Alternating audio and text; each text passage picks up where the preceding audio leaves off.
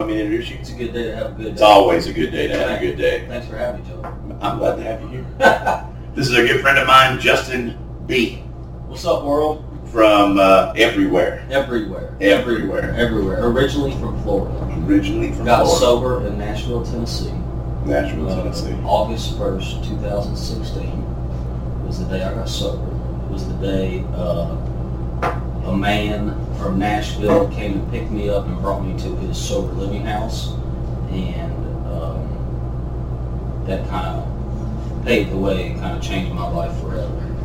Um, the relationships I built in that house uh, among, you know, a, a group of men like-minded trying to do the same thing that I was doing was um, is uh, definitely a staple in my recovery, and I, I would definitely it, I would highly recommend it to anybody uh, trying to get sober instead of walking the path alone. Definitely try to walk with it with, with like-minded individuals like yourself. Um, and funny fact, like you know, six of us from that house are still still tight today. Um, moved down here to Columbia, Tennessee, about two years ago. I was about four years sober, and um, met uh, a group of guys down here uh, that were heavily involved in uh, some work with a program called Fresh Start. It's Josh and Billy, and then. Um, Josh is doing his own thing now with GWP Ministries, um, which I think is awesome, I think the world should know. Uh, I think the more resources that are available, the better we all are. Um, So I'm just going to ask you one question. As a member of the recovery community, do you think that you would have stayed sober had you not gone to sober living? that's a tough question. You know, I think that, so I didn't go to treatment or anything. You know, this time around, I think there's only so much treatment can tell you. You know, there's only, there's just only so much a treatment center is going to do for you. Um, I think it's just a, I think it's the million dollar question of, you know, have I had enough? And I think at that point I did have enough. Um, Okay, so let me let me flip that question. Do you think that it greatly increased your chances of success by having a community of people who were doing it? to- to follow? Absolutely. If I were, you know, obviously relapse is not a uh, necessity, but for say relapse did happen, going to a sober living, being around men trying to do the same thing that is always the, that would be the first step in the right direction for me. 100%. No questions asked. awesome. Well, as you know, we're, we're doing this uh, episode to support GWP Ministries. Uh, I am putting together a series of, of testimonies from people who are in our recovery community here in Columbia, Tennessee. Uh, people that work the program, the, you know, the 12-step programs and, and have active relationships and are work currently sponsoring other people. Uh, I know that you and myself and a number of other people in the community are sponsoring men in these in these programs and in these sober living houses. So it's important that we all, you know, kind of give our two cents as far as what we're trying to do in the community, what we're trying to do in the recovery community, and what we're trying to do to save lives. Really, Yeah. is is is getting a, another resource out there for people when they when they have had enough, when they are done. Yeah, and I think that's a big thing about what they're doing. I mean, they, they've got the resource. The resource is the house, a Mhm. place, a safe place to start this journey. Um, and then, you know, it's up to the community to kind of rally around, you know, the individuals that have the, the, uh, the home. Um, a lot of these things, you know, they're not started with, you know, I mean, we don't all have trust funds sitting around. These are things that we're, you know, we, we've scraped our last pennies you know, put our families, you know, not in a position to be broke, but we've definitely made things tight to be able to provide this kind of this kind of outlet. So there's there's like a lot of ways, you know, to give back, and I think the community should know about those. You know, there's there's a lot of you know the transportation problems because what happens is a home comes up like this, and next thing you know, especially down here, it's a lack of resources. So you know they're going to have one one, there's probably one, maybe two organizations that have an outlet like this to go to. So I think it's important for the community to rally around men trying to do this because it, in the long run, it does nothing but help the community. Right. It creates an even more safe community. Um, it puts it puts these men in the right direction uh, to, to become productive members of society. 100%. You know, trustworthy individuals. Um, and ways to do that would definitely, you know, there's there's all sorts of service opportunities. There's there's shuttling people back and forth, maybe just to jobs, you know, maybe to uh, 12-step fellowship meetings, to church. Um, there's, you know, for business professionals, there's life coaching that can go on. You know, how to how to set up a resume. You know, a lot of these men haven't had licenses ever in their lives, so so they need guidance. You know, um, from from people in the community that are you know citizens, because ultimately we're trying. These men are trying to recreate their lives and become you know outstanding members in the community. So who 100%. not who not to show them how to do that than a productive member of the community itself. Absolutely. Absolutely. there's all sorts of other things. You know, as these houses start up, uh, like I said, there's not an unlimited resource of funds. Uh, sometimes you're lucky enough to get a grant, uh, but you know, then again, a lot of this stuff comes from just donations of food, clothing, uh, furniture for the houses, stuff like that.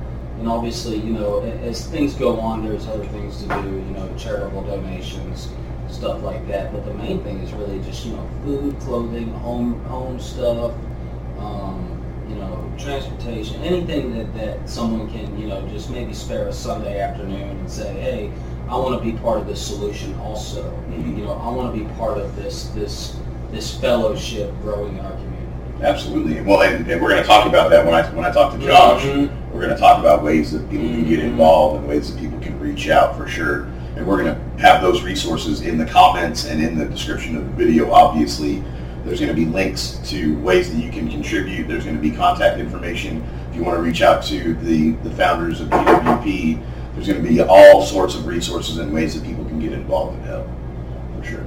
Good. Well, it's awesome, man. Thank you for your time. I appreciate you coming through. See you, world. So what's up? What's going on, Joe? My, my buddy Nick. How you doing? Seen, seen you walk the seen you walk the path. Yeah, You got some experience, yeah, a little bit, a little bit. a little bit. So tell me about tell me about how you ended up in a in a sober living house in, in Columbia, Tennessee. uh, did a year in jail. Uh, you know, I, I was I was out of the state. I was in Michigan for a long time. Uh, my family was still here, and I went up there to get off drugs. I thought I'm gonna, you know, get away from the dope, and then if I can't find no dope work, at least it's a difficult thing to do. I won't I won't do dope, and that Right. worked. Yeah. It worked. But I very quickly discovered I was alcoholic. Yeah, Because I started drinking, and I just because it was right there at the store, and uh, I became a you know severe alcoholic, and uh, eventually, eventually, you know, I knew I had warrants, and it was the drinking got so bad, and I was like, well, if I could just go turn myself in because I can't quit on my own.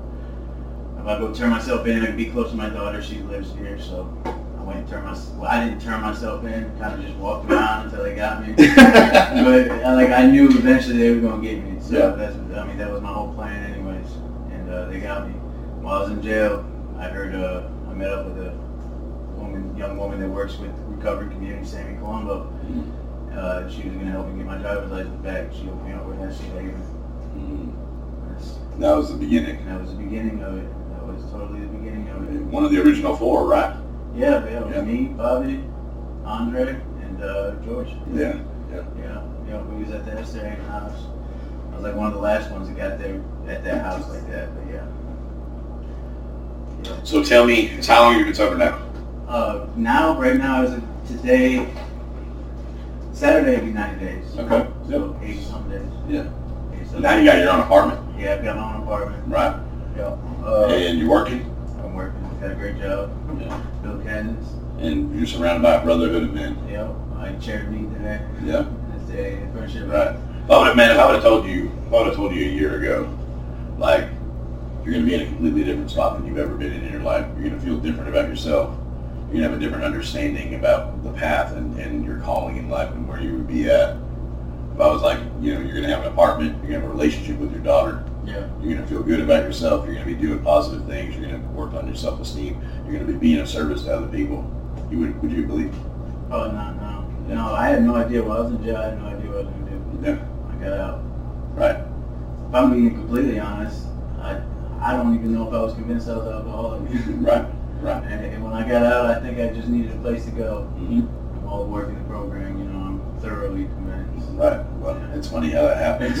it's funny you get a head full of AA and a belly full of booze, and all of a sudden Yeah. things become real clear real Oh, quick. it, became very clear, which is another. You know, I'm, I'm about nine days sober now. But before that, I had almost a year and a half. Right. A little over a year and a half. Yeah. And then I thought one day to myself I could take a drink and not take another one. Right. And it didn't work.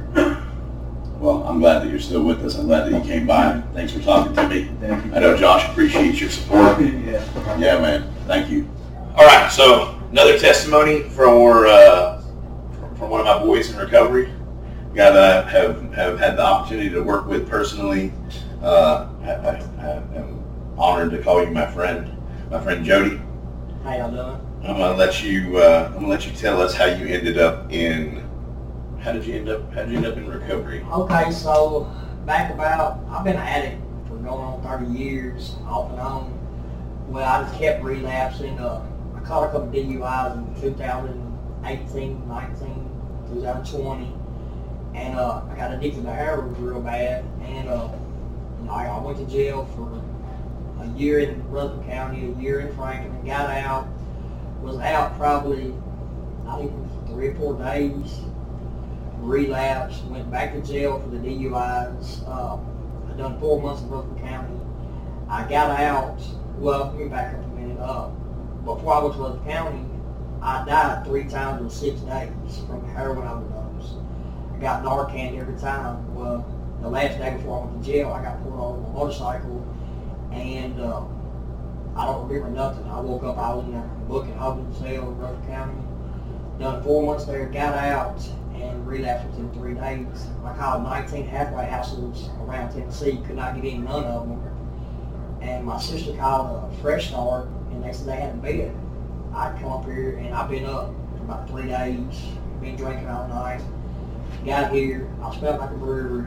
They gave me a toothbrush and told me to go lay down. Well, I was so wound tired. I slept on the couch, woke up the next morning to Josh and Billy praising the Lord on gospel music, and I thought these people was crazy. So after about two or three weeks, I started getting groove of things. I got baptized after about three weeks, and uh, remember the first AA meeting I went to at the friendship house. Uh, I thought, you know, these people can't be this. They can't be so. you know, they was just laughing and cutting up, and you know, I was always told if you want what they got, do what they do. So I kind of got the groove of. I got you as a sponsor and I started working my steps. Well, after I started working and doing service work, helping others, somewhere along the way, I realized that's where I went in my life was to help others because everybody helped me that didn't even know me, you know. And with that being said, you know, so I've been clean.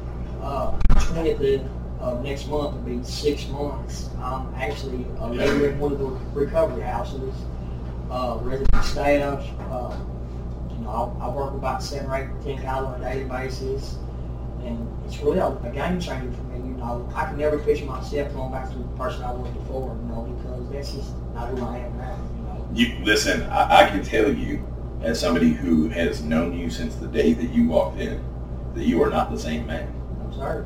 And that's one of the things that I love about recovery, and it's one of the things that I love about the, the 12-step programs, uh, is that it really does change people from the inside out. Yeah, yeah. And uh, yeah, it's been a, it's been a real honor and a, a privilege to watch you grow and to become the man that you were always meant to be. Uh, you know, it, it's amazing how quickly things can happen when we do a little bit of work on ourselves. Yes, it, it changed drastically. I, I remember when I first got here, I didn't have no clothes, Mm. and uh, I, I remember. I remember you kept trying to get rides to go get something from like Goodwill. And uh, a guy pulled up, Justin Moore pulled up, and Billy was like, four y'all load up, the newcomers. He took us and bought us everything we needed, boots, socks, shirts, pants, jackets. And for him not to know me to help like that, I knew right then that I wanted to help somebody. Like they helped me, and I put forth that, and I do a lot of service work. I mean, I work around the community. I cook for free. I mean, I do a lot of things, and it's because of the way they treated me when I got here. It's something that I'm going to do for life. Yeah, well, you know, it, it's. I know that when I, I know that when I got clean and sober, I, I s- being of service and living a life of service was not anything that I had planned for myself. not, yeah. It was definitely not. I didn't come to Columbia, Tennessee, and be like, man, how can I help the community? Right. But uh, in doing that and in, in developing a relationship with God, I realized that God cleaned up the mess that I was and gave me and put a calling on my heart to carry a message to other people. And, uh, you know, I tell people that I feel like I have a debt to pay that I'm never going to be able to repay for the life that I lived before I got sober. All you can do is take it one day at a time, moment by moment. Right. So you know, it is it is uh, it's a it's an honor and a privilege to be a part of other people's recovery and to watch them grow and change and become self-respecting men with self-esteem and self-worth. And uh, you know, it's been a pleasure to get to know you and to work with you and to watch you grow. So just to clarify, you now are the head of one of the houses, right? Yes, uh, resident staff of Mooresville Park. Okay. You know, we just opened up ten days ago. Okay. And how many guys have you got living there? There's nine there, right? Okay. And so you're the resident staff there. Yes, sir. Yeah.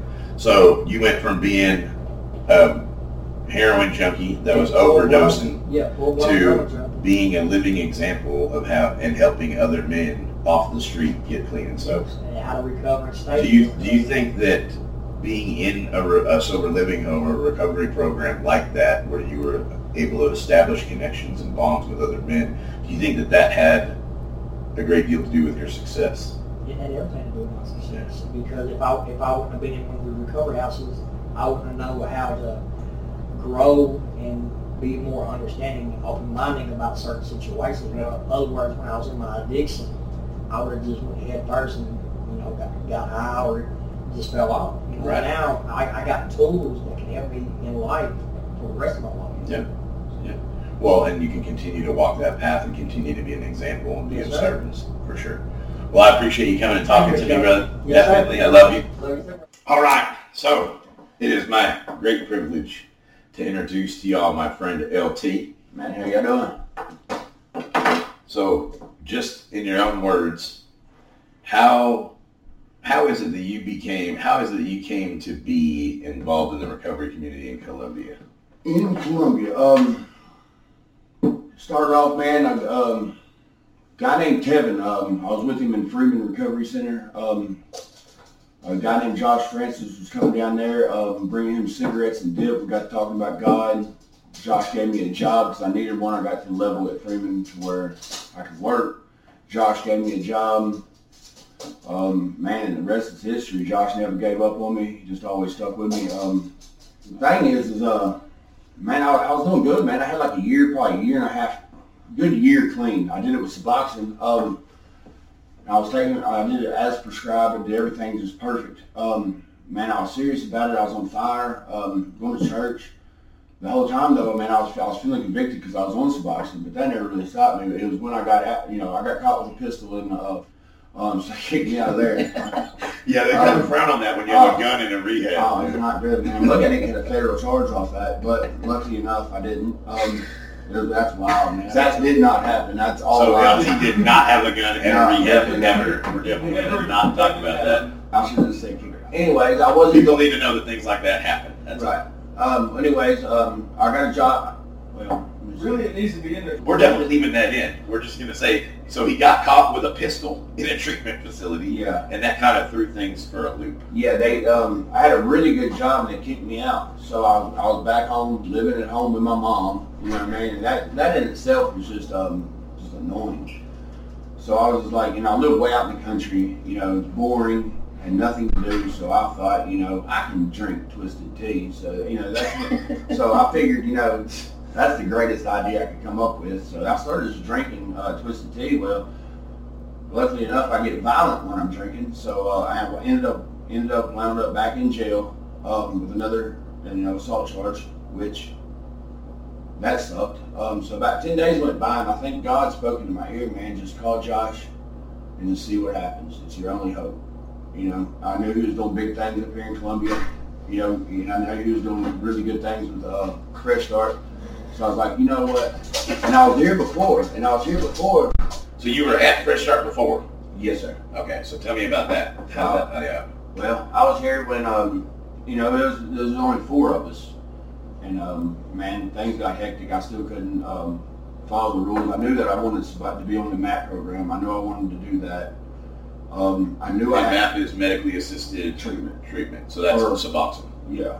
Okay, go ahead. Um, so I knew I knew that's the, that was the right thing for me because I knew when I took the Suboxone, it was going to give my brain time to heal because I couldn't talk. Man, I could barely put out a sentence. I stuttered really bad. Um, my, my thinking was just I overthought everything. I still had trouble doing it, but way not as bad. But anyways, um, so I started buying them, you know, illegally off the street here in Columbia. You know, um, I figured out a little spot and, and then where to get them, and I got them off the street. But after all that, um, and that's when I went to, or that's when I went to another recovery center, and I got kicked out of there for the gun. But anyway, um, I'm messing this up. No, you're good, you're good, that was perfect. Anyways, um, So how did you come back to? yeah. But anyway, back I, Columbia? well, I, like, um, you got caught with the Suboxone and got kicked out. Yeah, I got caught with the Suboxone, got kicked out, and um, I went back. Yeah, that's when I went back home. Whatever. Um, or no, I didn't go back home either.